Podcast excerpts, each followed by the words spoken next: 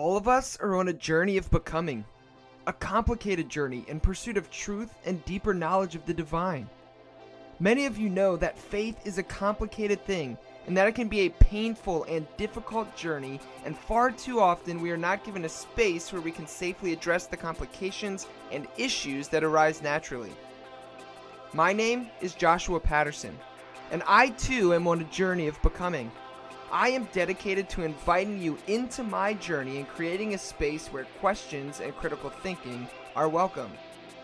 I want to take an honest look at the issues and questions plaguing the Christian church today.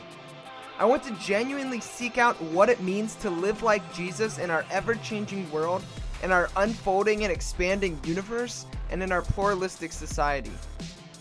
I have come to know that doubt is not the enemy of faith but is perhaps one of its greatest allies. I have learned that the Christian faith is more about wisdom and love than it is about correct doctrine or belief. And I believe that we are being invited to continually seek out both wisdom and love, renewing our minds, expanding our hearts, and rethinking our faith in the process. Thank you for joining me on that journey.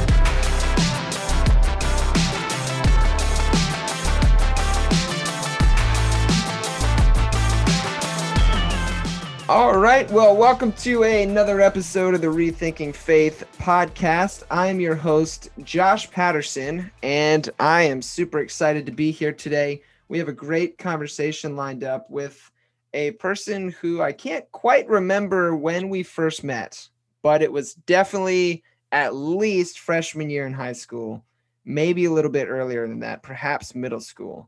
With me, with me today is my buddy Joey. Joey, how are you doing, man?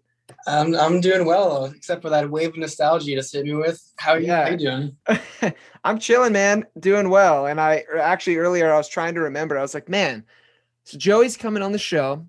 I've known Joey for a while, but I can't quite pinpoint exactly when I first met Joey. Right. Like I feel like we had very similar circles of like soccer, faith, and like extreme sports and music, but like when did it actually like mesh? I don't know. I have no idea. So what what year did you graduate high school? Were you a year behind me? Yeah, I was 2013. Okay, so you're 2013, I was 2012. So at the very least, we met when I was a sophomore in high school and you were a freshman. But I can't where did you go to middle school?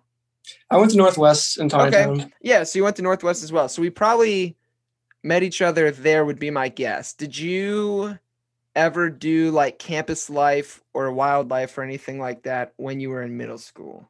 Uh, I don't know because I had like my own church that I went to at the time that was kind of separate from all that. Okay. So I might have like once or twice, but that's longer than I'd like to admit years ago. So right on. I know it's crazy, right? I'm sitting here and uh, at my current place of employment, I have like 22, 23 year old uh, people working for me, and then I sit down and talk to them. I'm like, holy crap, I'm old.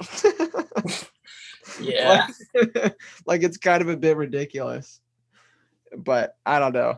But regardless, man, thank you for agreeing to come and hang out with us, or myself. I'm still getting used to saying myself uh, here on the Rethinking Faith podcast. Um, I'm excited uh, just so listeners can learn a little bit about you, I'm going to ask you a super deep existential question. Are you ready for this? Absolutely. Who is Joey Lance? Oh, I was I was expecting you to bring up the hockey question. Uh, That's coming next, so get ready for it. all right, good. I did some homework. Nice. So, uh, who am I? Well, uh, at the time of this, I'm 25. Uh, nice graduated a year ago from Wadesbury University with a degree in business. I uh, I work for a company that sells gas powered fire pits, so I'm like sales and stuff, I guess. And I don't know, just your normal dude who works a nine to five and then is a weekend warrior playing rec league soccer on the weekends. Heck yeah, man! Rec league sports are where it's at. That's another sign to know that you're getting old when rec league sports on the weekends is like the most exciting thing. yeah, like when I'm stoked for my glorified beer league, something's happening. yes, exactly right. Exactly right. And so listeners, um Joey and I used to play soccer together uh, in high school. Although, if I remember correctly, Joey, you were always way better than I was. Um, Your memory might be better than mine. I don't remember that at all. I kind of rode the bench. That was my shtick, um, which is fine. And then I found ice hockey uh, a few years ago, and it was the thing that I should have been doing all this time. and which leads me to the question that you anticipated, Joey. Do you have a favorite ice hockey team? I do. I would say uh, the Letterkenny Irish. Hell yeah! All right. That's best I got for you. yes. No, I dig it. The Letterkenny Irish is a solid answer. Like very creative, shows that you like have a solid grasp of like pop culture and like some like cult classic TV shows. It shows a little bit of personality. I can respect it. The Letterkenny Irish. Hell yeah. Yeah. But I know I, I know you like soccer more. So like yeah. who who's your team? Like who's your favorite soccer team regardless of the league? Like So my one? favorite soccer team is going to be Sporting Kansas City. I got into them at like 2016, 2017 and just been drank the Kool-Aid ever since. right on. Good deal, man. I I feel like whenever someone asks me that question, I just like ref- revert back to like a classic default that I had in high school, which is like, oh, probably Manchester United. And then people were like, oh man, you, uh, you know, bandwagon jumper or whatever. Like, yeah, mm-hmm. that's fair because I couldn't name, like, I could maybe name one player on the team currently, but it's okay. I used to just tell everyone the U.S. national team, which that got pretty much the same answer. So. there you go. All right, man. Well, uh, today, basically, I, I had an idea for an episode and I stole it though. I'm going to be honest. I'm going to give a shout out and give credit where credit's due. A, a good friend of this podcast, a good friend of mine, uh, Dan Koch, who is the host of the You Have Permission podcast. Listeners, if you have not heard of said podcast, do yourself a favor and go check it out. Uh, but Dan does this segment on his Patreon exclusive episodes called I Don't Believe in That God Either. And essentially, what he does is Dan invites on uh, friends or acquaintances of his who are either atheist or agnostic, and they have an open conversation with no set agenda, basically a free form, open conversation model um, to try to figure out okay, tell me about this God that you don't believe in. And let's see what similarities we have, and try to find some common ground and and go from there. Um, and so I mean, I don't want to tell your story for you. Um, but whenever things first popped off for you, uh, which we'll get to in a little bit, I had this idea, but I was like, hmm, I want to give Joey some time first. And now here we are. And I'm thankful that you've agreed to share some time with me. So thanks, man. I'm excited. Yeah, sure. All right. So, uh, I mean, I guess you want me just to go into like my my faith story? Like what what do you Yeah, do you so want? let's yeah, so let's start with um just a little bit about uh yourself. So let's start with um prior to uh basically here, let's start with this.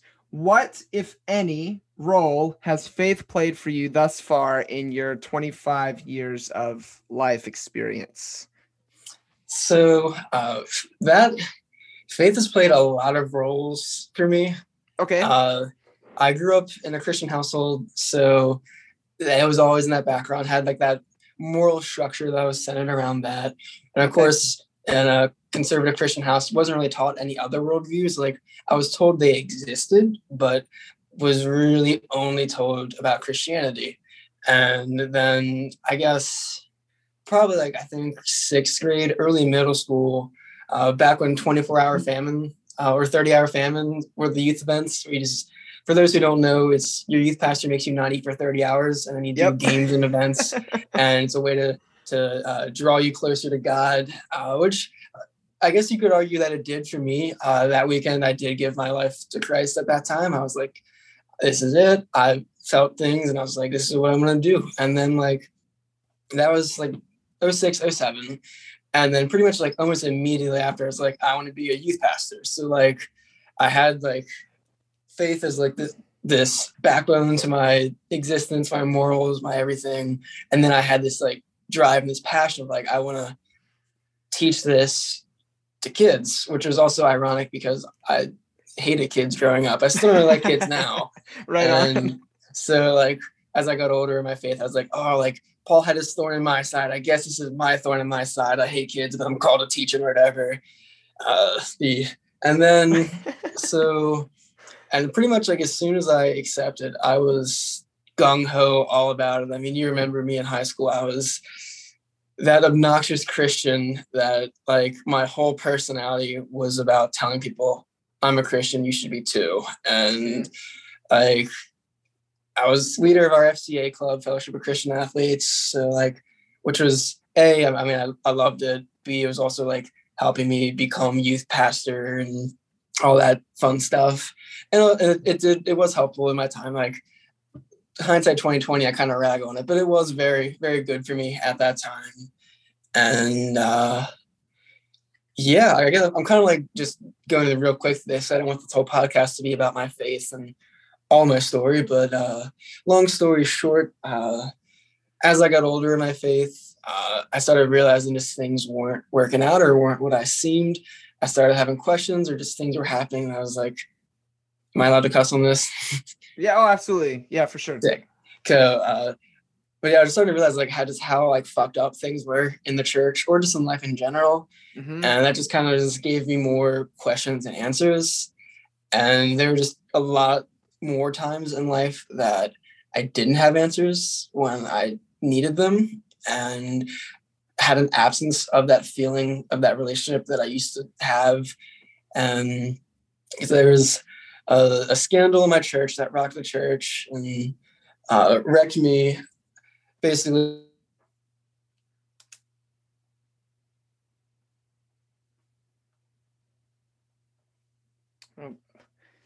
Joey, I lost you. I don't know if you can hear me or not. Making a note that I lost all. Ah!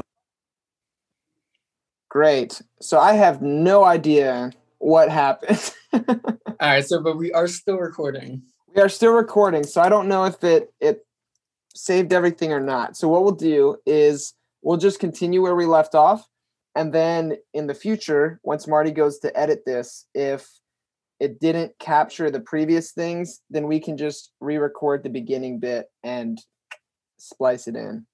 That sounds sound good Okay, cool. So basically, where it lost off, left off was, um, I started having questions. I realized that there's a bunch of fucked up stuff, and basically, you know, maybe pick up where you said there was a scandal in the church that really rocked. You know, Yeah. world. yeah, Yeah, so there was that scandal in my church. Uh, youth pastor uh, had an affair with a, minor that just sucked because he was almost like a father figure just to my friends and I. So just like losing that. And then also our church's reaction to that was god awful. They were just so focused on his redemption, his like, how can we help him? Like, and they just like totally shat on the victim. And victim was a good friend of mine. I'm still friends with him. And just like as I've gotten older, just hearing how absolutely shitty they were to her and just like no one cared for her, no one checked in on her except for one or two people. And those who did got shunned. And then her friends that weren't even part of the scandal, they got shunned. And that was that sucked. And then just also, so that's the back of my mind, but I was still like, you know what, like still a church boy, God is good, whatever. And uh, about a little after that, I was working with the middle school youth group in our church. And then during the summers, we'd go to Ohio and work at this summer camp where I was teaching Jesus in the outdoors to some inner city Cleveland kids, which was pretty cool. Like looking back on it was really a cool experience yeah, definitely. and so like and it just it was a mixture of just like having more questions and answers seeing how fucked up things were and just getting just so burnt out because at that point i was like uh, i guess 22ish 21 20ish so i'd been gung-ho about youth ministry for about a decade which was crazy at 20 21 years old right. but like, yeah, like I was so about it growing up, and like I did not turn that switch off. I was just, you know, totally sold out, bought into the cause, and I just got burnt out. Uh, I wasn't in a place where I was getting uh, fed the spiritual terms, I guess you will. I was just constantly outpouring into these groups, not receiving, on top of you know everything I've already mentioned, and plus there was a summer camp I went to that was basically a cult in, in Colorado. But again, that's that's a story you and I can share over some drinks. Uh, craft sodas for me, but uh, so then my last summer working at summer camp, it was the first week of having kids and we were doing some like night activity. Or basically we were taking a hike and there was like a bit where like all right want you all be quiet and just meditate or pray or just whatever? And i was in the back because i'm just super type b and laid back. So i was just like i'll stay in the back no one goes behind me and just that way also i didn't have to deal with kids you could just walk in the, in the woods at night. And uh just out of the blue something just just like dude you don't believe this. And i was like holy shit you're right i don't. Like and this is this is my third summer at this camp. I'm basically the head counselor. I do chapel once or twice a week. And so I couldn't really speak up and be like, hey, I'm having these doubts, I'm having these concerns. I don't know if I believe, I don't know if I'm a Christian. Like I could have mentioned that, but like I hate inconven- inconveniencing people. And like they had planned summer camp around like me doing the lessons these nights or me doing these activities. And I was like, well, I don't want to put that on somebody else. And so I just kind of sucked it up and, and did the rest of the camp. Uh, and I did mention it to my mom one weekend. I called her crying my eyes out because everything I knew the past 11 years or so, I was like, don't think I believe this. And now I'm lying to kids about it. Uh, mm-hmm. Which I mean, I lied to them about other things, but it's different when you're lying to them about something you're telling them to base their life off of. Right, right. And so yeah, I got back from camp and my mom was really supportive. And she was like, Can you get through camp? And I was like, Yeah. And she's like, just get through and we'll address it when you get back. And her and I didn't really address it. It was more of just kind of me and my accountability buddies or whatever you want to call them, just uh, friends. And uh, the reception I got was pretty mixed. Like my okay. friends that I'm still friends with to this day were super cool with it, super supportive and super like, hey, find yourself and we love you. And then there's some people that I don't talk to anymore that uh, weren't supportive. I won't name names. Uh, sure. Not that probably they don't listen to your podcast. Not probably not. Just to, probably just because he's a terrible person. But that's that's aside the point. Um, but so it was just I wasn't getting fed. I wasn't getting loved by those who like were held so high by my church, and like our church was like, oh, like these are like in no way were they outwardly saying like these are the good Christians. Like they had like that authority, that position, like the family standing or whatever. And it's like, well, they're kind of shitting on me. Why would I want to be a part of this? And so I just was kind of like, whatever, I'm done. And I guess like to come full circle, I don't know if I'm agnostic or atheist per se. Because okay. honestly, I don't care. Yeah. I just I spent so long hyper fixated on my life is nothing but Christianity. Now I'm like, I don't give a shit. Like, is there something out there? Maybe. Does the presence of a almighty being change uh, if I let someone in front of me in traffic? No, I'm gonna let him in front of me if I'm a good person. Or if I'm pissed off, I won't. But you know, it's traffic. Uh, yeah. So that's kind of 25 years in a few minutes. Yeah.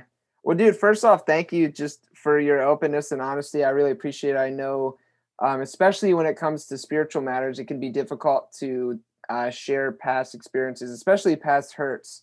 Um, I mean, just coming from somebody who uh, went from being a pastor to working in a bar. That's what yeah. I do. That's what I do now. I don't know uh, if you knew that, but I'm I'm a GM of a brewery here in Maryland now. Um, Dude, don't call it a glow up, but it is. Yeah, right on. So like I I get it. Um, I mean, I've I've had similar experiences, and I know they can be difficult to talk about. So thank you for uh, for sharing. And I do I do have a few questions for you. Just I, I made some notes when you were speaking. The first one that I wanted to to ask you is really like this is an ultimate test. Are you ready for this?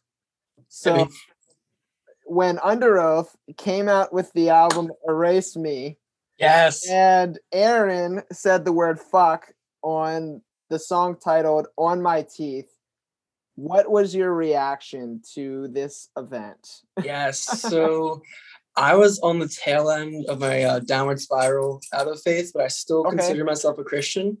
uh, still loosely practiced, and I was also still very much in Christian circles. Sure. And so I listened to the song. I was like, it, it's all right. Like it's Underoath, so I, I'm predisposed to like it. Right. But like, I didn't think it was anything special. But then like this online group chat I was in that's called Double Pedal Jesus Metal. So uh, that's exactly what we're that. they're all about. Although right uh, my nickname in the chat now is redacted because it's double pedal redacted metal. Nice. so, but so some of them in the chat were very against it, and they're just like, "What the heck?" Like, or just like, just we're not supportive, and really cast that whole album in a down like a, a bad light. So, like, I had that on my teeth, pun intended, uh, and I was just like, "Yeah, like that kind of sucks." And then as I got older and like in those first few months of being like leaving the faith, you're very cagey and very like fuck that. And so I started listening to that song more and I was like, hell yeah, like I loved it. And then I listened to like the whole album and I was like, damn, this is a good album. Like, why did my online friends like persuade me to not listen to it? And then like I'm not sure how much you know Underoath's story and like uh Spencer's like cocaine addiction problem but like on my teeth just like is a great story of like how the christian music industry just shat on them for like their problems and and them trying to go through life. So as i got older i was like this song's super relatable. Mm-hmm, mm-hmm. yeah and aaron's awesome dude. Aaron is somebody who i aspire to have on the podcast at some point in time so dude that'd be huge side note while we're talking about metal did you ever yeah. remember a band as hell retreats as hell retreats i'm not quite sure they never they never got super big. Okay. But they have a song called Shun, which Shun. I highly okay. recommend. It's it part of their it's part of their album Matriarch, which like it's cool because the whole album is one continuous story. And it's about this kid who's like grows up in the church and then his mom dies. And it's like him trying to figure out like if God is real, what's going on. Okay. And the song Shun is about him going to his pastor and like expressing his doubts, his disbeliefs, his concerns. And his pastor just pretty much just shunning him. I think there's a line like "Take your little faith out of my walls. I've had enough." And I always liked that song, even as a Christian, because they were a Christian band, and I always liked it because it was just a heavy, good song. But then, like as I got older, and after my accountability buddy uh, shit on me, one day I was running and I was listening to that song because you listen to angry music when you're running, at least I do. Right. And I just that song hit me, and I was like, "Holy shit!" Like I know I love this song, but like these words mean so much more to me now. Hmm. Yeah, dude. That that's crazy. That is similar to like an experience I had recently. Uh, there's a comedian that I like named Bo Burnham, and mm. I'm, not, mm. I'm, not, ashamed to admit that I like Bo Burnham.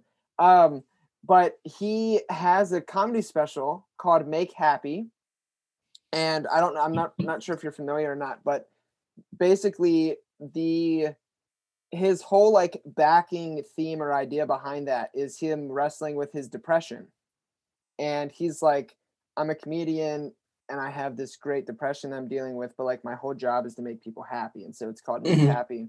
And at the very end of the special, um, he brings the house lights up and he kind of kneels down on stage, like microphone, and he basically says something along the lines of, My job is to get up here and offer you people something that I can't even offer myself. Damn. But I hope you're happy and he drops the mic and he walks off the stage. That's how the special ends. And I had seen that a while ago, but I watched that special again maybe two weeks ago. And when I heard those words, like I lost it. I'm not ashamed to admit it. I started bawling. I was like done. I was home by myself in the dark. My wife was on vacation and I just lost it, man but it's because though that was the like he summarized for me the exact feeling that I had as a pastor.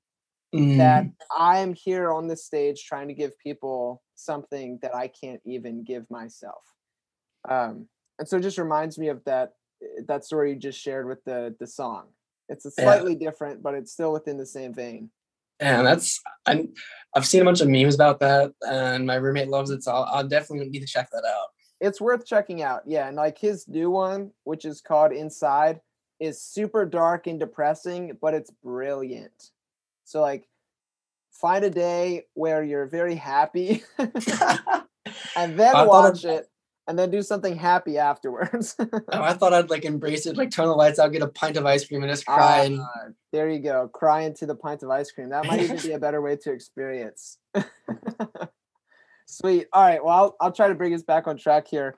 Um, just another question that I had is like, so you you mentioned growing up in a Christian home. Uh, was this kind of always the case? Like, as far as you can remember, were your parents uh, Christians, or was that something that developed later on in your life?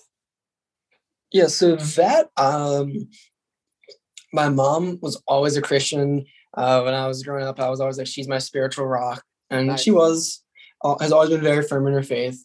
My dad, uh, now that I'm older, I've realized he never was a Christian. Like he never went to church, but he's like he would pick up my sister and I from church, which was great because like we have Sunday school, and then my mom, my mom would go to church afterwards, so we had like one less hour of church. It was dope.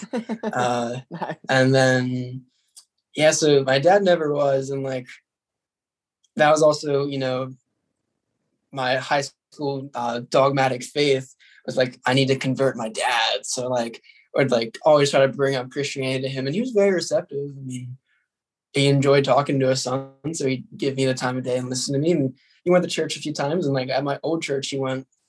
He started going pretty regularly when it wasn't golf season, so like that was like a, a big deal for me. And then when we switched churches, he didn't really like that one as much, so he didn't come except for like occasional holidays. But know, it was, it was really always my mom. And then I'm sure you know about my sister for those listeners. Uh, so growing up, uh, my sibling was assigned male at birth and uh, towards they they're two years older than me. So towards middle high school of them, late middle school, early high school for me, they came out as a gay man.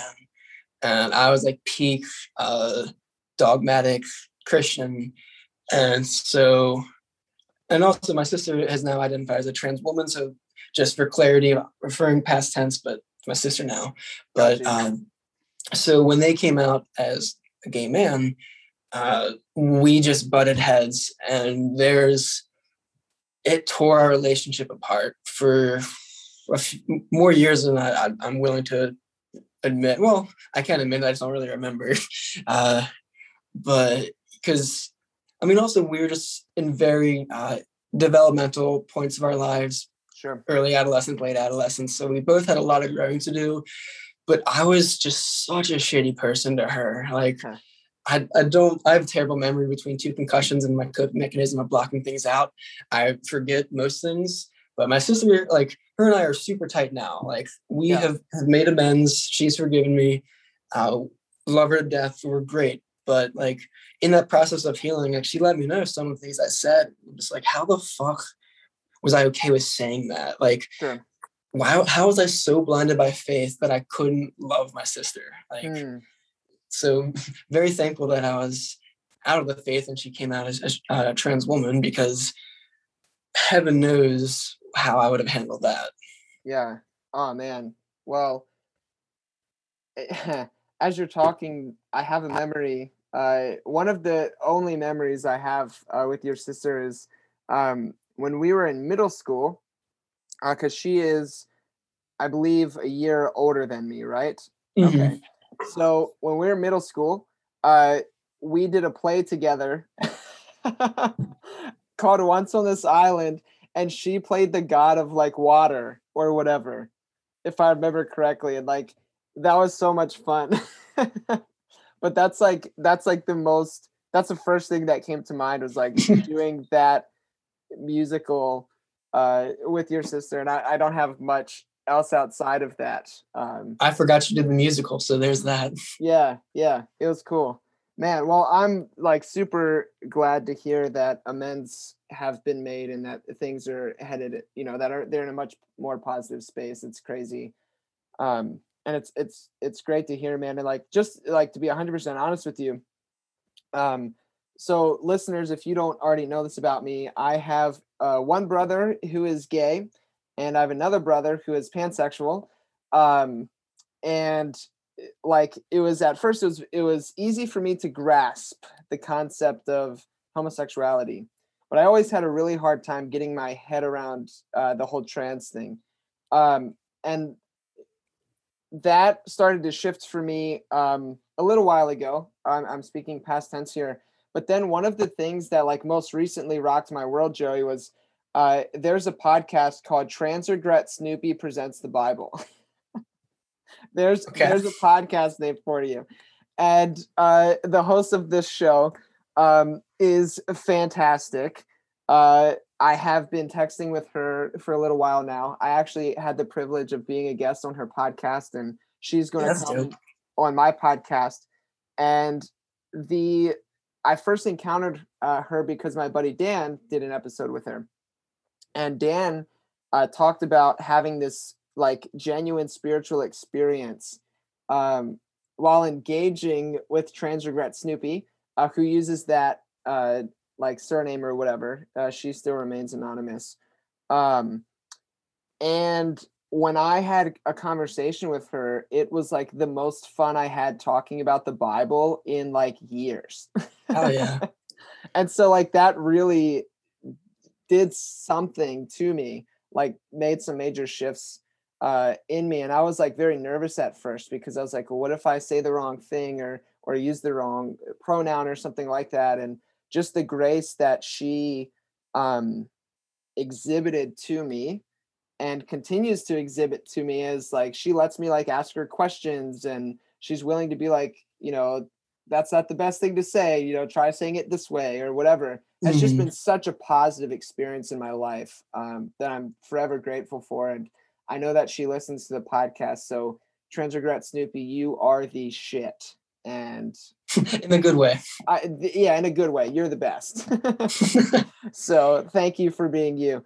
Um, but let's see questions. I guess one more thing I'd want to ask is just growing up um, in the kind of space that you did. Did you ever feel like you were in an environment where asking questions and having doubts and things like that were either acceptable, welcomed, or appropriate? Uh so it's weird because I I don't remember them necessarily being like welcomed, but at the same time, I don't ever recall them being like discouraged. Okay. It was kind of just like a figured out, and also I was always considered like very spiritually mature for my age. So like I remember like in high school, I was in this one college Bible study at my old church, and they were all just like, "Yeah, no, you're cool. You can hang." And uh, I was also, I mean, you remember, I'm all obviously I'm the way I am. For those listeners, they don't have the, the visual of me. I'm a white dude with dreads and tattoos who listens to death metal. So I've always been a very alternative style, alternative minded person. And uh, with that, with my faith, I was also the same way. So my first few tattoos are very uh, Christian based. Luckily, they're crosses, so like I can still have them as an atheist. Uh, and I also listen to Christian metal, which you know, church heads hated that. Uh, like I would just get stares walking into my church because I'd wear like soccer t-shirts or like lax pennies soccer shorts and maybe shoes and then tattoos be hanging long hair flowing and like the church people maybe hated shoes. that yeah may, i had a weird phase but i worked through that but so uh, with that, like being alternative style, alternative minded, I did kind of question a lot. But then with that, I took that like spiritual maturity and would like start finding answers or like finding interpretations. Like I remember uh, someone asked me like, "You have long hair, but like there's a passage in Corinthians like it's a, a, a sin for men to have long hair." I'm paraphrasing. I haven't needed that verse in years, but uh, I did some research on it, and like a few weeks later, came back and was like, "Hey, uh, the ancient Greek for that is basically describes the context of men having long hair were doing it to trick other men into thinking they were women and then taking advantage of them in that way. That is not what I'm doing. so, uh, uh, like, so like things like that, I was like finding uh, just ways to apply the scripture to these alternative things, and like for the most part, didn't really get much blowback. I did uh, make some spiritual arguments why it was okay to, to swear. And uh, they were, uh, depending on the demographic, like my friends thought it was great. Yeah. Uh, outside of that, not so much. Sure. Yeah. Uh, no, dude, I'm with you. That has always been what I used to consider one of my vices, but I've since moved on from that understanding. But yeah, swearing has always been in my vocabulary.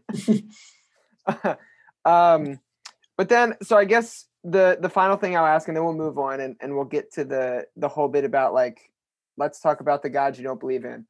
Um, and you've mentioned briefly about this, but like, how has the support been uh, from your parents? Maybe even more specifically from your mom uh, ever since you kind of had that phone conversation like hey look i don't know what i believe anymore i don't think i believe this stuff like how how has that been yeah so my mom's a gm uh she like we know she never really really like sat me down and was like what's going on but she did make it a point like when i got home that summer we did kind of discuss it and it was more of just like she gave me the, the floor the space i kind of aired what I needed to air, and she was accepting. It was like in no way was trying to um, persuade me or, or win me back, but was just was would just listen and has really just kind of kept that stance. Like she is still very firm in her belief, is still very like that's not going to change, and uh, it's it's working for her. So like, I commend her for that, and also like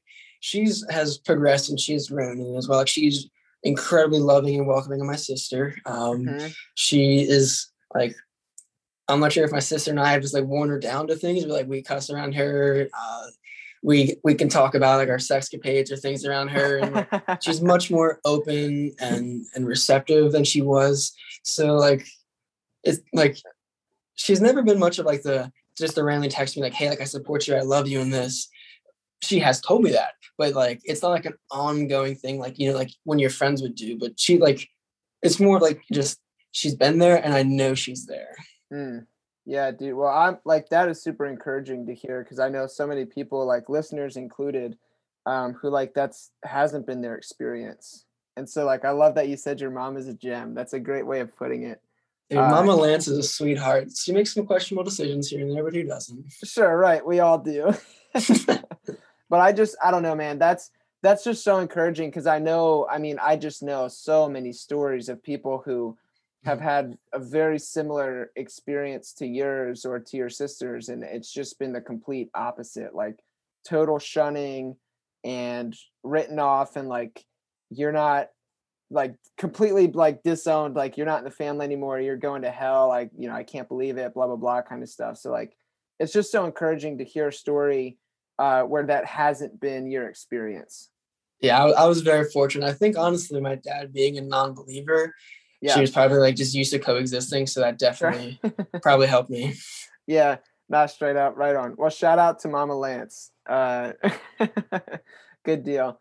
Well, dude, I think um, now that we have the background and some of the context, uh, which again, thank you so much for sharing. I know you know you're coming on a podcast and uh, talking to people that you've never met before. uh, yeah, so hi, Marty. First time yeah, meeting you. Right on. Hell yeah, Marty. What's up, man? Shout out, Marty. Shout out, Mama Lance. um, but yeah, that it, it's it's uh, a cool thing. But I think what would be interesting is like, well, hmm, where do I want to go? All right, I'm gonna skip that. Sorry, ADHD brain. Um, let's just go ahead and jump in. If I don't know if this is too broad of a question, but can you do your best to describe or start describing the God that you don't believe in? And then I will uh, interrupt you or interject uh, if I have any thoughts or opinions. Does that sound fair? Yeah, that works. All right, cool. Yeah, so let's let's go there. Let's let's start talking about the God that you don't believe in. Uh, well, first off, he's not white. Um, what? yeah, shocker. I know. Uh, I'll, I'll, it was great talking, Josh. I'll head out. Yeah, good. Mic drop. Joey's out. Deuces. Yeah. Uh, End of episode. Right. New name. Yeah. God isn't white. but uh, all right. So on a serious note, uh, I don't know if I necessarily have like this preconceived notion of like what God I don't believe in. Okay. Uh, just because I haven't really like as soon as I as soon as I like made the decision of like I'm done with this, which was like a year long process because indoctrination is a bitch. Mm-hmm. Uh, mm-hmm. But once like it was done for me, it was done, and I really don't put any energy into the faith except for making fun of it with my friends. Fair um, enough. Which that's that's millennials' way of healing. Uh, yep, it's true. but so I, I can't give you like a I don't believe in a God like this, but I can tell you what turned me away or what disgusted me about this Christianity and, God, if that would best answer your question. Yeah, yeah, yeah. Yeah, let's start there. Like maybe okay. yeah, exactly. That I think that would be helpful and especially too cuz then that would point out um at least Im- implicitly that would point out like here's kind of the picture of God that I was presented with that mm-hmm. has caused, you know, this disgust and that I'm not on board with. So I think that could be very helpful. All right. So uh I have no order, no plan. Uh, no, you're good. I'll just start thinking of, of things. It's Luckily, really I was in the church long enough. I have plenty of shit. So, uh, hell yeah. Trust me, I know. I, I can't even imagine. I know you told me some stuff, but uh, so I touched on earlier. I went to this camp in Colorado that mm-hmm. I refer to as a cult. Uh, did you ever do anything with Dare to Share?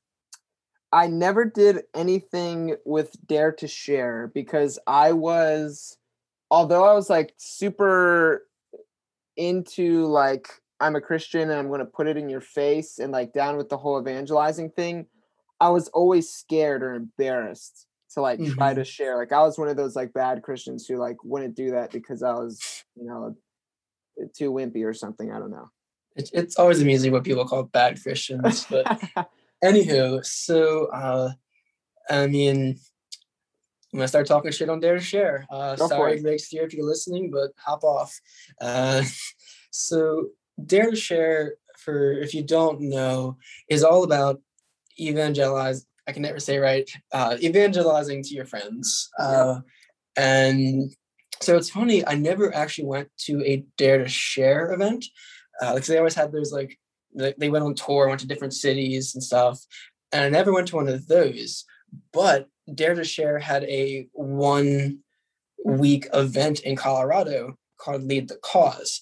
And so the difference between the two was Dare to Share was pretty much anyone goes, uh, your church signs up or you sign up and, and you go. Really, only requirements are you pay the money and are can pretend to be a Christian. Uh, now, Lead the Cause was essentially Dare to Share on steroids. I think they actually use that as a marketing phrase. Nice. And uh, so it their share was like a weekend at most. This was a week, and it was like super uh, theological driven. Uh, like you're spending all day, every day, either listening to these uh, spiritual leaders talk about the faith and how to share it, and then uh, then like trying to equip you with how to share to where you go. Uh, but anywho, with it being in Colorado, it was near uh, it was about an hour away from uh, Littleton, Colorado, where the Columbine shooting happened. Oh, wow. And of course, uh, with everything Christian, they always have just the craziest connections. And so that camp, like, partnered, did like had this connection with Col- with Columbine.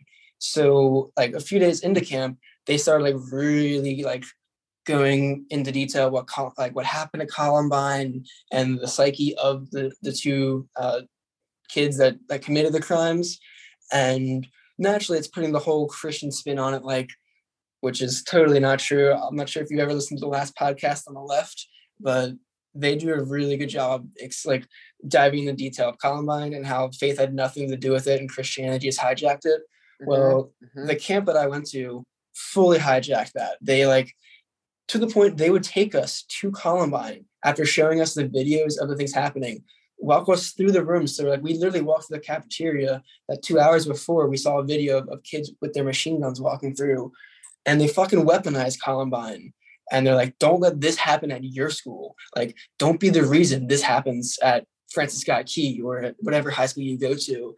And like, you have to like walk in circles around the school and pray and, and think about your school and what can you and like they, they hijack it and totally weaponize it. And like of course when i was younger i was like yeah like this is i can never let this happen. Now looking back i'm like that's fucked up. Like you're dude that is straight up emotional and spiritual abuse. Like there's I guarantee you there's genuine trauma that was done to you and to other people that participated in said event that I mean your word is perfect. That's fucked, man. I'm sorry that that was a real thing.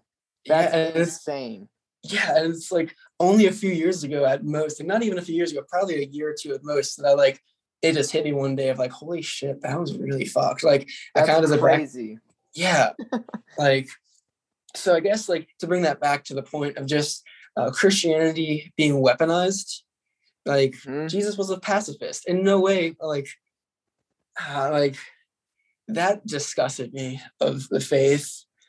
Uh, so that I guess you could say that that's uh, God as a weapon is something I don't believe in, which is funny because you know the word is a double-edged sword. Well, it's also a bouquet of flowers if you read it right. Um, there uh, you go. Yeah. Uh, so fear, fear. That sounds like fear-based religion. Yes, Is- yes. Yeah. Okay. So did Like- that was there is there any like through line or connection for you for like shit like that and then the use of like weaponizing a concept like eternal conscious torment in hell as like a control tactic? Like was hell ever an issue for you? So uh, I don't think so Okay. because it was so normalized to me, Sure. and because you know m- most of my life I was saved and thought I was good, so it didn't apply to me. hmm So it wasn't that fear wasn't controlling me. It was more of like how can I prevent that from other people. Sure. So I didn't have that fear looming over me, uh, which I guess I was fortunate enough. But like Yeah. again, growing older and just realizing like how much uh, Christianity really pulls on fear, and I'm just like, dude, no, like whatever happened to like Jesus calming the seas, like. No, fear is fear is not produce genuine faith. Fear doesn't produce genuine anything. It produces a fight or flight. Like it's not not yeah. Yeah. No, dude, I'm with you. Like, I mean, what happened to the for I have not given you a spirit of fear? that, True. you know uh so i'm with you there so we have a we have a similar there's a similarity there it's like we're we're on the same page there like fear driven or fear based religion or anything is just not does not fly Yeah, for sure. that anecdotally for myself one of the biggest issues that i had to get over when i was considering stepping away from full-time vocational ministry was purely fear-based and it took me eight months with a spiritual director to get over this um, i assumed that if i stepped away from vocational ministry that it was a middle finger to god and that god was going to hate me not love me anymore. And it was very fear driven i had this this fear of a wrathful angry deity that was going to like smite me the second i quit. Now, when you were going through that, obviously there, there's eight months. yeah. Did it feel like you were kind of because I'm I'm guessing while you were wrestling that you were still kind of pursuing ministry and still in ministry? i was working full-time in a church as a pastor while dealing with this so yes So all right. So now when you were doing that, did it feel like you were kind of just going through the motions or like doing it just to do it, not necessarily because you had that passion or a calling, you were just doing it because that's what you were supposed to do? Exactly right. Yeah, I I was a pastor because I felt like that's what I was supposed to do because other people told me that's what I was supposed to do. Um I bought into that. I tied my identity. This was the biggest thing. I tied my identity to the concept of Josh as a pastor. Mhm. Linked linked the two. Josh as a pastor was my identity. When really I had to uh, differentiate between that and say no, the core of who Josh is is not pastor. Pastor is a stream that I can step into. It's a hat I can put on, but that's not who I am. And I had to eh, basically discover and figure out who I was and differentiate that and separate the two. So I wasn't finding my worth, my identity, all those things in Josh as a pastor. Like, so that was a big separation that had to happen. And again, it took eight months with a Yeah. spiritual director who hmm. is wonderful. She is fantastic. Cyd Holsclaw is the bee's knees. Shout out to Cyd. so shout out to Cyd. But because I asked that just because like that was another thing for me in leaving the faith yeah. I've always been very intentional. Like growing up and even kind of now, like I still hate doing things without a purpose. Sure. Or at least, I mean, now as an adult who works a nine to five, I'm pretty okay with routines and and just doing things to do them. But that's my job. I'm getting paid for it, not necessarily my faith or things like that. But so like me leaving the faith, so the first thing I stopped doing was I stopped working at the middle school youth group. Okay. Uh, and it was a mixture of a few things. Again, getting kind of burnt out, uh, not liking kids. It was like my fourth or so year doing it, and I just like wasn't connecting with the kids as much as I used to because middle schoolers are rough, I guess. Uh, and like I just wasn't enjoying it at all. And it just again, it felt like it was just something I was doing. Like, all right, it's Wednesday, gotta go to the church, hang out with these kids, maybe make a connection. And like so, and luckily I was also like I had a job at that time too. And I was working at a gym and they kind of switched schedules around. I started doing Wednesdays.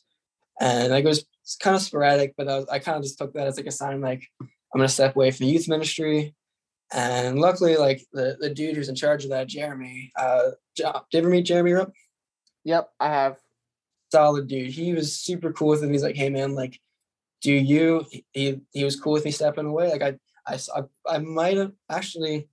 I don't even think I saw the school year. I think I just left in the middle of it, or like around like a winter break or something. Sure. And like so like that was kind of the first to go because I was like, I'm not enjoying this. I'm just doing it. And then the next thing to go is going to church on Sundays because uh, I like sleep, as he doesn't. But then I was also like, I don't enjoy it. I I zone out and I have trouble paying attention. I'm not getting anything from it. I'm just I'm literally waking up because I have to and going because I have to, and like there's no point in this. So I stopped doing mm. that.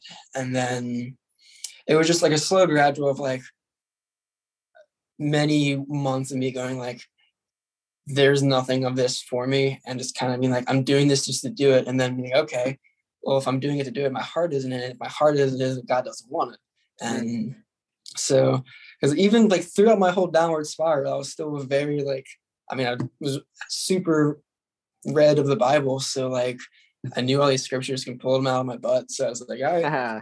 God doesn't want lukewarm shit, so uh, I'll, I'll step out. Yeah, yeah. No, it's it's it's so interesting to hear you talk, man, because I had a very similar experience.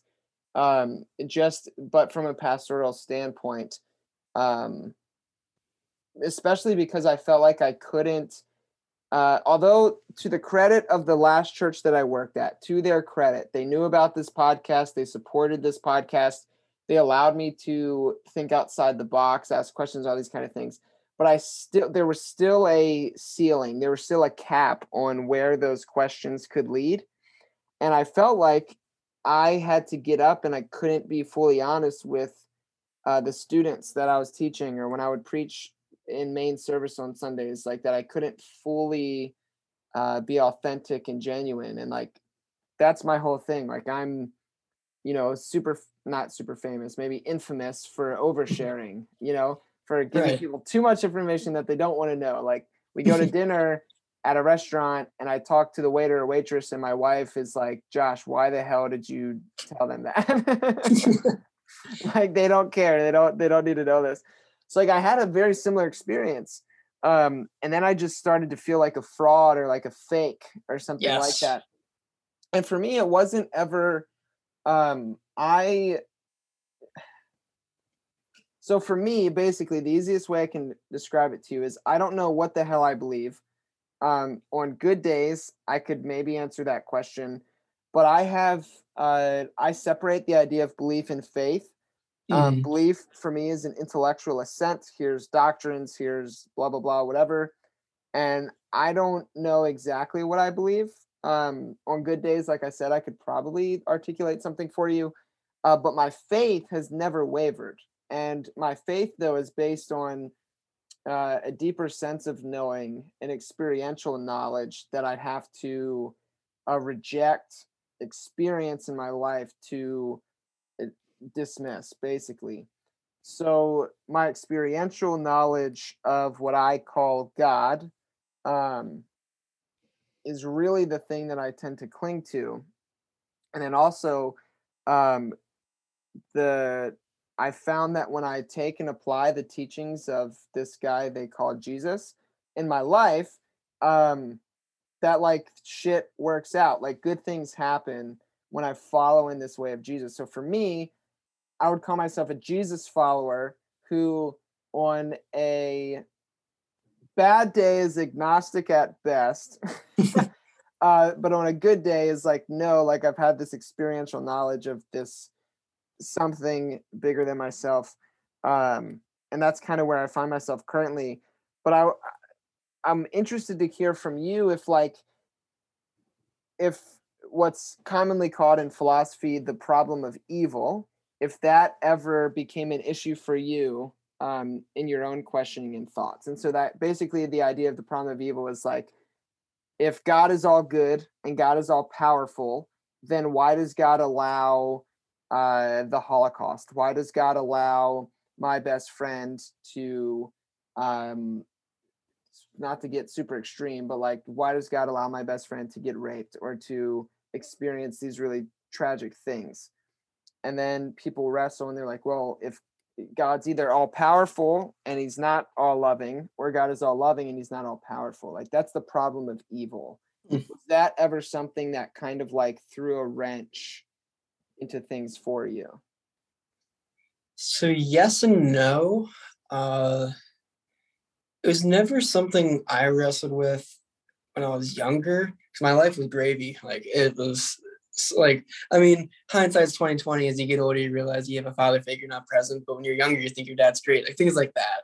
Right. But uh, so when I was younger, no, and then I was just so gung ho about my faith. I was just like, I would pull the the Christian bullshit answer, like, uh, you know, everything happens for a reason. God is like, he'll never give you more than you can handle, and Jeremiah twenty nine eleven, and and all that. Uh, stuff with zero empathy. I would just pull that, regurgitate that, and uh, would just constantly use that. And like even looking back, like one of my best friends, his sister died of cancer at super young, mm. and I remember like I found that out when he shared that at an FCA event, and like like looking back on it, he was like had the same like indoctrination of like this would happen for a reason, like God is using this, and like now we're both older. We're like, no, that's fucked. Like, if God is loving, why would this happen to like a fucking five year old who is innocent? And like, so like, as I've gotten older and in like that uh, transition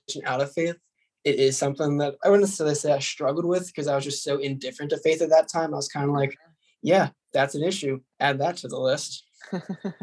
okay. Yeah, for sure. Because I know, so I know just statistically, like the problem of evil is one of the number one driving uh, factors that people give for um, stepping away from a faith community, whether it's Christian, you know, Islam, Judaism, whatever, uh, because there's like this problem reconciling the two.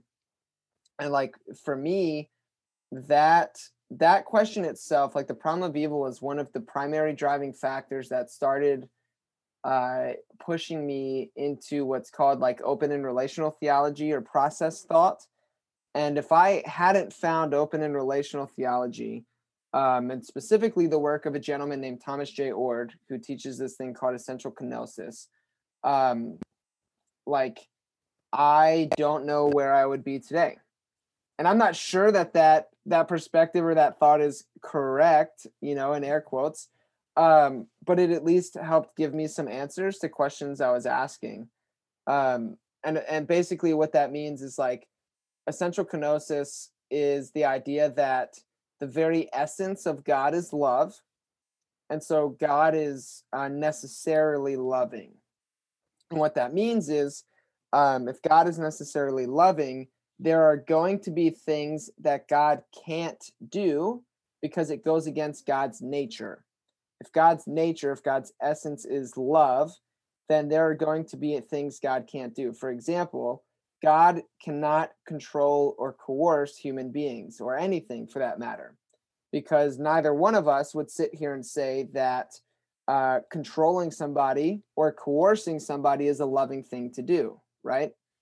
And so we apply that to the concept of God. And so then when there's things like the Holocaust, we have some Christians, let's say the, you know, Calvinists who say God plans everything, preordains everything.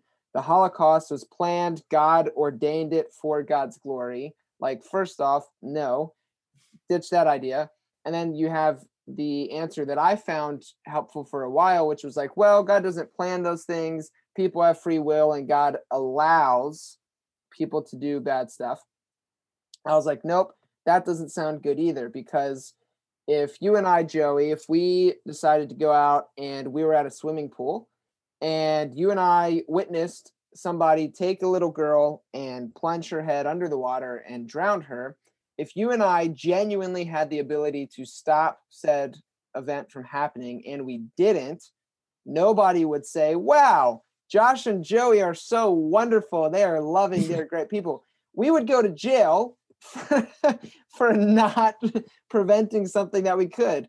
Um, or at the very least, we'd be considered morally, you know, shit people for not preventing genuine evil. So why mm-hmm. do we think that God gets off the hook for quote unquote allowing evil? That for me was like God is morally culpable. So within the realms of open relational theology and specifically essential kenosis, if God is loving and by nature cannot coerce or control people or anything, then God cannot prevent genuine evil single handedly. And so for me, that idea uh, started me down this trajectory where now I'm, you know, fully embrace open relational theology, borderline process theology, which is a whole nother conversation we don't have to get into. Um, but like that was something for me that helped answer some of these questions, like the problem of evil. Um, and like if I didn't encounter those thoughts and ideas, um, I don't know where I would be today. Like mm-hmm. I really don't. So like, yeah, those are those are really interesting. Like I, I wonder had I encountered that earlier, how it'd be how it'd be different if I'd still be associated with faith. Because my thing, like I guess to keep it moving forward. Sure. is just another thing for me of uh, what turned me off or disgusted me from God is just how like blindly I followed Christianity. And sure. like it was very much almost a cult of personality of like whatever they said yeah. I'm doing it to and like not even like not just doing it i'm doing it to a hundred percent. If i don't give a whole hundred percent what's the point? Like you know colossians 3.23 of like everything do for the lord. So like yeah i'm gonna you know uh pretend bad things happen for whatever reason because god like uh i remember i had one idea of because i again uh, when i worked at the youth ministry we had one night or we did a, a, game, I guess a game called Stump the Leader, where oh, we nice. give the kids two weeks to write theological questions. And then uh, it was announced like what day we were doing this. And that day we'd have like a panel of me and the other leaders up front, and we'd go through all their questions and answer them. And I'm pretty sure that question did get brought up, uh, just like why do bad things happen? Uh, and I don't know if I answered that, but I do remember an argument that I made was, do you remember Men in Black 3? right on. So the character that like could see in the future, but then all of the possibilities. Yeah. And like the one where he's like at the end of the movie, he's like, "Oh shoot, I hope this isn't the one where he forgets the tip," and then he cringes, and the dude runs back and puts the tip in. Like, yeah. I compared that to God. Of like, God knows every single outcome, regardless of what option you chose, and like because He allows free will, He knows like you can choose X amount of options, and like he knows every single path you could take and that was my thought process and justification at the time hmm. and you know uh, kind of kept god innocent from evil by saying like he allows free will and it's like i don't know because i'm also just thinking of uh, just remembering a time that my sister after she had left the faith uh, and of course me never letting that die uh, having a conversation with her and she was like she pulled the verse of like God being a jealous God, and she's like, how can God be jealous if jealousy is a sin? and like I texted my pastor, and like a few hours later, like came back with my retort that I was so proud of, and like God's jealousy is different because like He's longing for something better for you, and I'm just like okay, but that's still jealousy. Yeah, yeah, So no, just- that's interesting, man. Like your answer too, like depending on where you took it, it sounds like a good open theist argument because so within the realm of open theism, um, based off science, uh, basically we can say that the future doesn't exist. Um, the future isn't there to be known, and so God is quote all knowing, but God can't know things that don't exist. And so the Hmm. future doesn't yet exist to be known. This is my theology now or open and relational theology, the future is genuinely open. God only knows the future as a set of possibilities and probabilities um, because people have genuine freedom and that creatures genuinely influence the course of history. Um, and so, like, that idea was helpful me for me as well because then I was like, okay, well, yeah, great. Like, if if the future is genuinely open and God doesn't for you know foreknowledge doesn't work there because if even if you have free will if god foreknows everything that's going to happen god can't lie god can't be wrong about something so even if you believe that you have a free choice to do something and god already knew the choice you were going to make that choice is set in stone so are you really free the answer is no Mm, the answer is no. Foreknowledge makes no sense. If you believe in free will, foreknowledge within the Christian faith makes zero sense. It doesn't work. and that Yeah, broke, you know, that's- that broke me. that's damn. I've I've never that's new to me. I've never heard that. But yeah. Yeah. So, uh, well, then, would you say you see God as someone or something who is more so reactionary than than proactive? Like, as things happen, that is a- God reacts. Yeah, fantastic question. I would answer yes. I would say that for me, uh, the God that I believe in is a God who is fully present in and through all things at all moments of time. The Christian word for that is omnipresent. Um, God is present in and through all things always. And God is constantly always working to bring about the most good, the most love, the most beautiful thing possible in any given moment. But God, because God is loving, essentially loving, necessarily loving, God is non coercive. So God never controls or coerces people to bring about God's will, but rather invites people participate in the flow of love, goodness, beauty, whatever language you like. And so God is all knowing in the sense that God knows every possible thing there is to know in each moment, but God is learning, God learns in each moment as humans who genuinely are free make decisions and choices. And so as you and I are talking, like God is learning in each moment as we go the words and the choices that Josh made. Now, God had a pretty good understanding of here's the percentages that Josh is going to say this word next, or that Josh was going to say fuck in this conversation, like is a 99% chance. um, and so like God, it's it's not that God is dumb. God is still all knowing, the most, you know, but God is constantly learning. And so God, yes, is reactionary, but not in the sense that like God is somehow lesser, because God still knows all that there is to know, but is constantly learning. So it's almost as if like if you were in the woods and you're a little kid and you're walking through the woods at nighttime and the person that you're walking with is an adult and they have a flashlight and they can kind of see further in front of them that you can and they're kind of guiding you it's almost like that where god isn't completely clueless because god knows the future as a realm of possibilities and you know down to the very last percentage chance of like joey's you know you have the choice joey of today i'm going to wear my uh, green shirt that i own or i'm going to wear the blue shirt that i own. God has a pretty good understanding of which one you're going to choose but doesn't actually know the answer until you choose it. Um, so it's like god is responding with creation and inviting creation to participate with the god self um, which then again for me that gets god off the hook for evil because people can choose not to participate in that uh, flow of love and good and and, and beauty um, but can rather choose to you know, middle fingers up kind of kind of thing. So that's that's like that's kind of where I'm at. That's I that's really interesting. I guess that's kind of brings up another thing, which you kind of hinted at of just like Sure.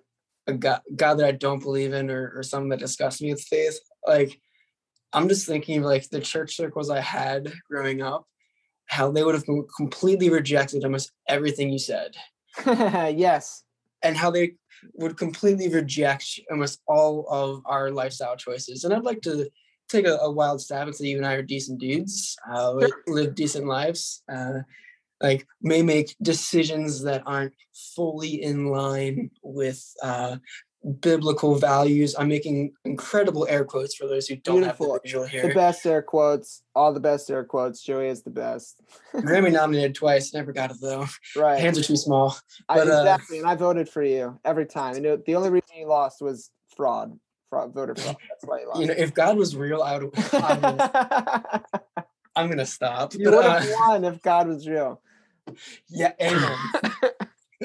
but um but yeah just like and it's not just like me saying like i'm trying to find a belief that or like trying to find a christianity that conforms to my beliefs or i'm trying to put god in my perspective because that's Right. not what i'm getting at what i'm like what i'm thinking just like christians being so unreceptive Mhm. and like just not even willing to listen to things such as small as a denominational difference to as big as predestination versus free will and like just there's such a heavy divide over the same fucking book Yeah. and like uh again like the the group chat that uh, i'm in of internet friends who love jesus and metal and, and then there's me uh a lot of them have very different spiritual backgrounds, spiritual upbringings, and uh, p- places of their faith. And sometimes like seeing them like absolutely like being unwilling to empathize and so die hard on their beliefs. And just like sometimes it gets to the point of like, okay, you can be right, but you're an asshole. Stop. Yeah. Like and like I don't know, just like my whole life because it started with Christian metal, and everyone's like, "That can't be Christian." I was like, "Did you read the lyrics?" Or then uh, my appearance, and they're like, "Well, tattoos are, are satanic." It's like Jesus probably has one if you read that scripture from Revelation, uh, and like just everything, and just like, well, that isn't Christianity. Like I remember one week in my uh, my lesson at the middle school youth group. Uh, of course, I had to make my altar call at the end because uh, church is often a business that follows the same fucking structure every time. yep. And so, you know, you had to make your altar call in case that's the week there's someone there. and uh, me being me was very, very passionate, very gung ho about the message, driving home my point. And I said something just like, Jesus freaking loves you.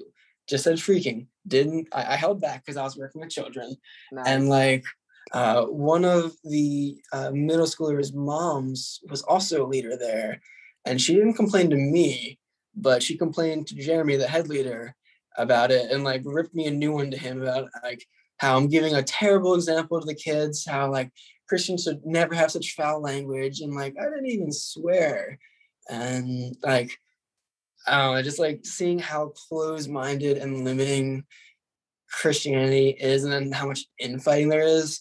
I was like, why would I want to associate with a faith that is having such an identity crisis across the board? Yeah. Well, dude, like we're so much on the same page with that. I mean, 100%. Like that's the the point, the reason behind my podcast is to introduce people to like these wide variety, you know, perspectives and like um I mean also too like the the swearing thing is so funny cuz like I I remember when I worked at this Methodist church, I preached a sermon and I said that Jesus was pissed off and the organ player at the church got up and left and then told the head pastor if this is the direction the church is going in then i don't want to be a part of it. And so it's like completely missing the idea and the point. And like one of the major issues that i i take and i think we're coming into similar uh, agreement here again to find a place of um, similarity is that this organization this thing that was supposed to uh, bring about these uh, people that looked and acted and behaved like Jesus. Instead, what it did was like it was very transactionary and never transformative. Mhm. And like you have this group of people that are trying to tell you that they have all the answers and that you have to listen to them and if you don't you're going to go to hell, but then you actually look and observe them and they're all fucking arguing over stupid shit all the time. Like, "Hey, can a woman be a pastor?"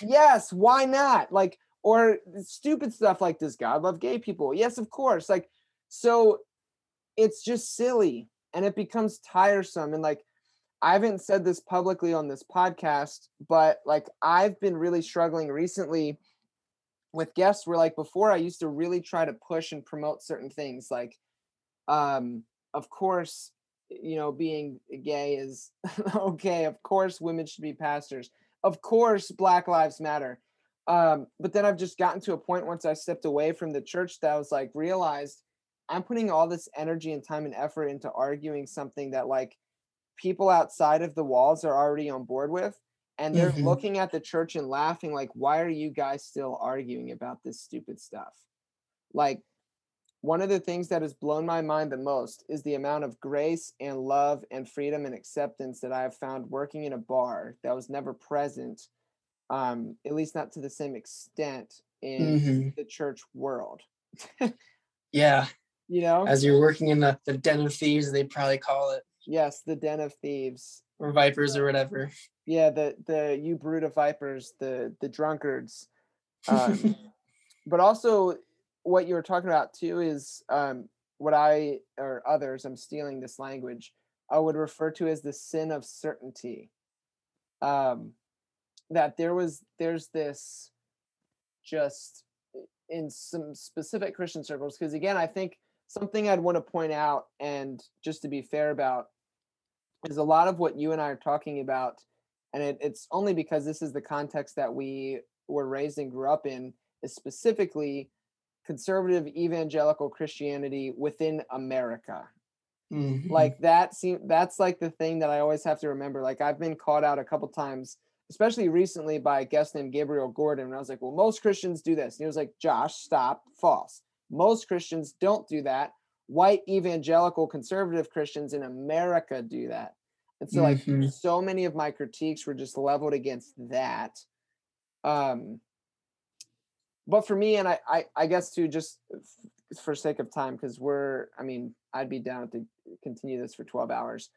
Uh, the thing for me that keeps me coming back is the person of jesus like i've questioned everything dude like i don't believe hell is a thing eternal conscious torment i'm not there.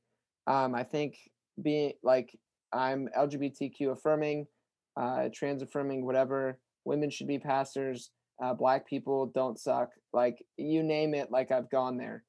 Um open and relational which is like oh that's heresy depending on who you talk to and then don't get me started about process theology like that's a whole nother level but regardless of where i stand or where i come to or what i believe or don't believe um because to steal a phrase from rachel held evans it's like on a good day i believe in god. On a good Mhm. day. This person jesus the person like historical person jesus of nazareth something about his teachings keeps me hanging around and so i was interested from your perspective now as like someone who identifies as atheist slash agnostic do the teachings of the historical person jesus you know ignore the theological arguments of jesus is god or jesus is this died and resurrected whatever forget all of that kind of stuff.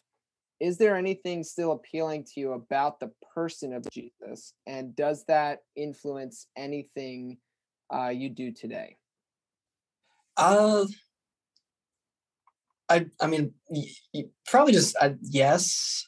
It's it's weird for me because, like I've mentioned, I'm just so far removed from the faith Yeah. that uh, I don't picture them as uh, teaching of Jesus. I just picture them as like if they're good, just good things to do. Like uh, I like I want to be as loving of a person as I can be, which like yes, you, that can be attributed to a teaching of Jesus. It's also just human decency, like yeah uh, or like try to extend as much grace and forgiveness as I can. That's a teaching of Jesus. Also, human decency. Like it's you could almost argue them almost like humanistic, I guess. Yeah, sure. But like, a very humanist perspective, absolutely.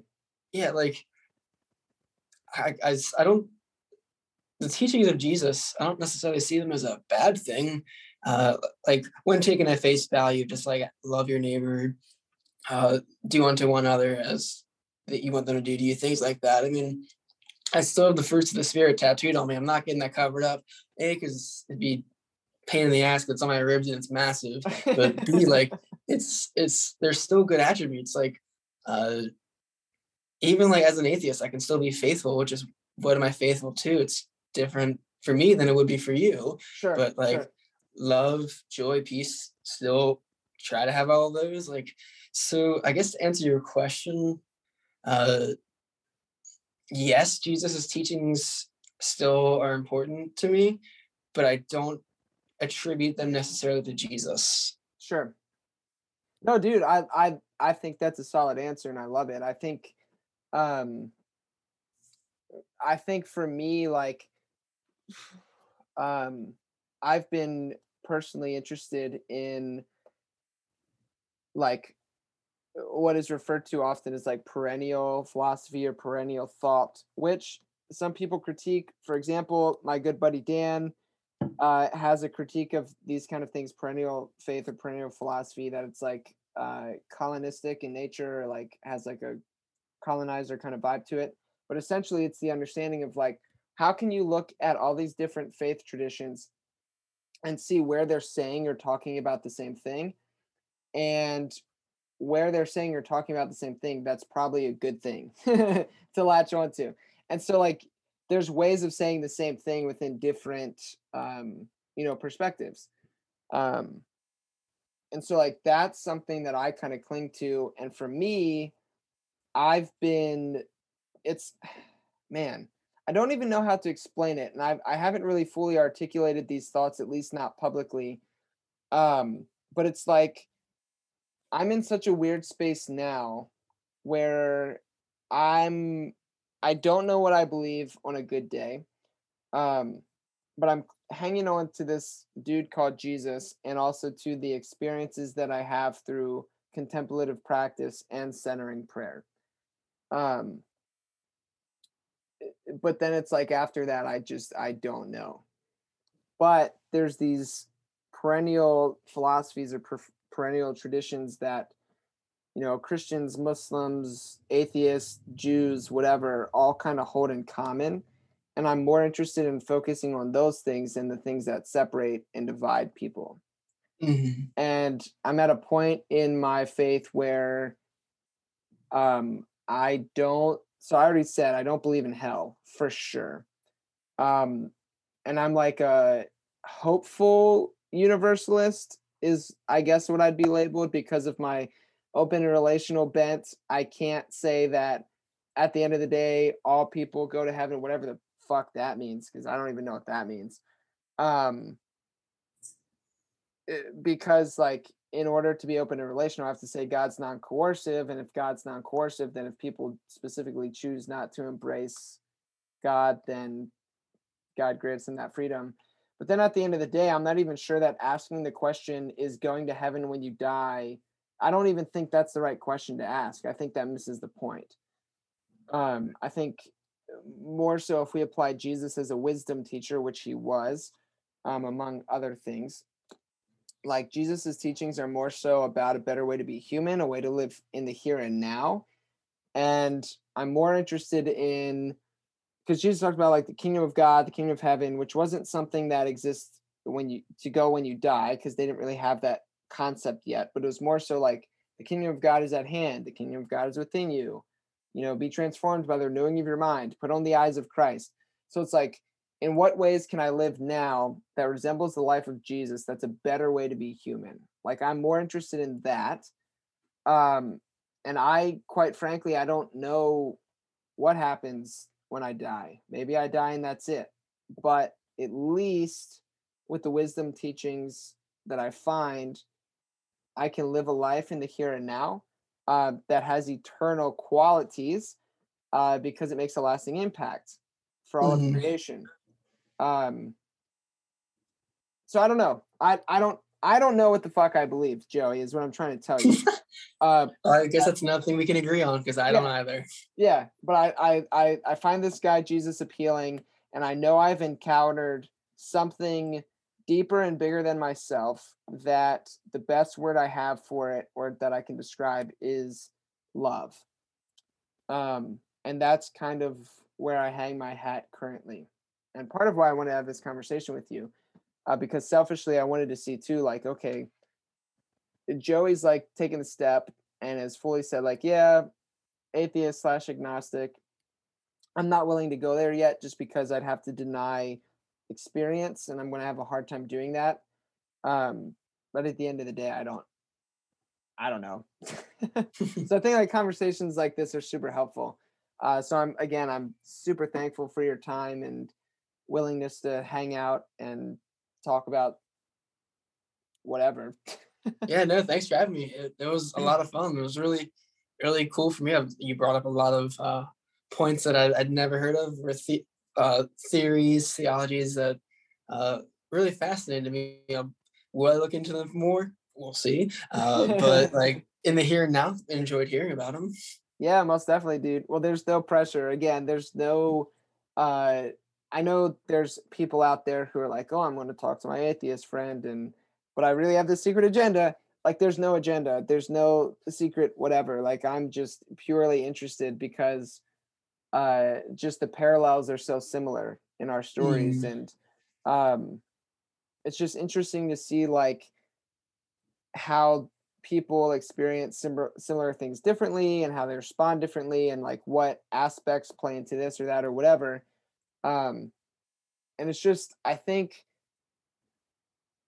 I think there's something to learning and hearing and knowing the stories of other people that in itself is unifying, regardless mm-hmm. of what the cl- conclusions are.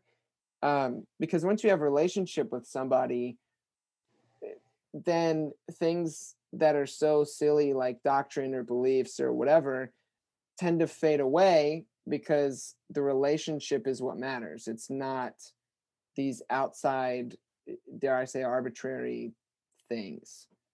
So I appreciate conversations like this. Um, so yeah, that's probably too sappy for you. And I know we haven't hung out in a super long time, and now you're just like, dude, Josh is fucking weird.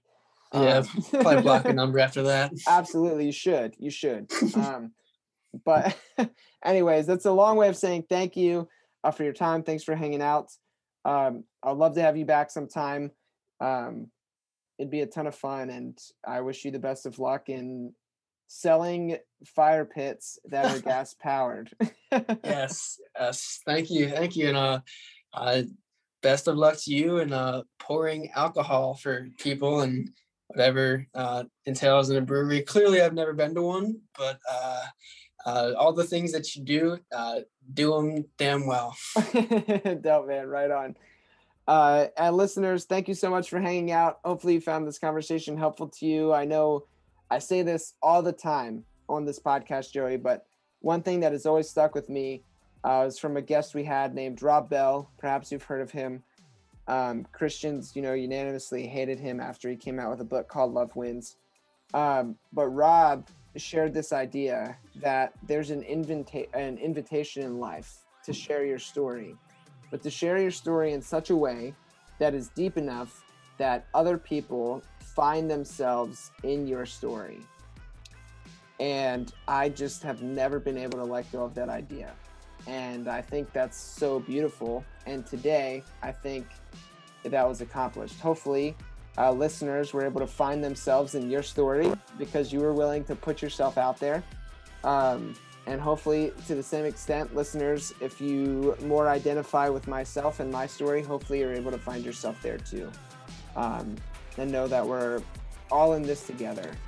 And yeah, that's the way the cookie crumbles. I don't know. I never know how to end these things. That's what Marty was for. So, but peace and love, guys. Uh, have a great rest of whatever it is that you're doing. Much love.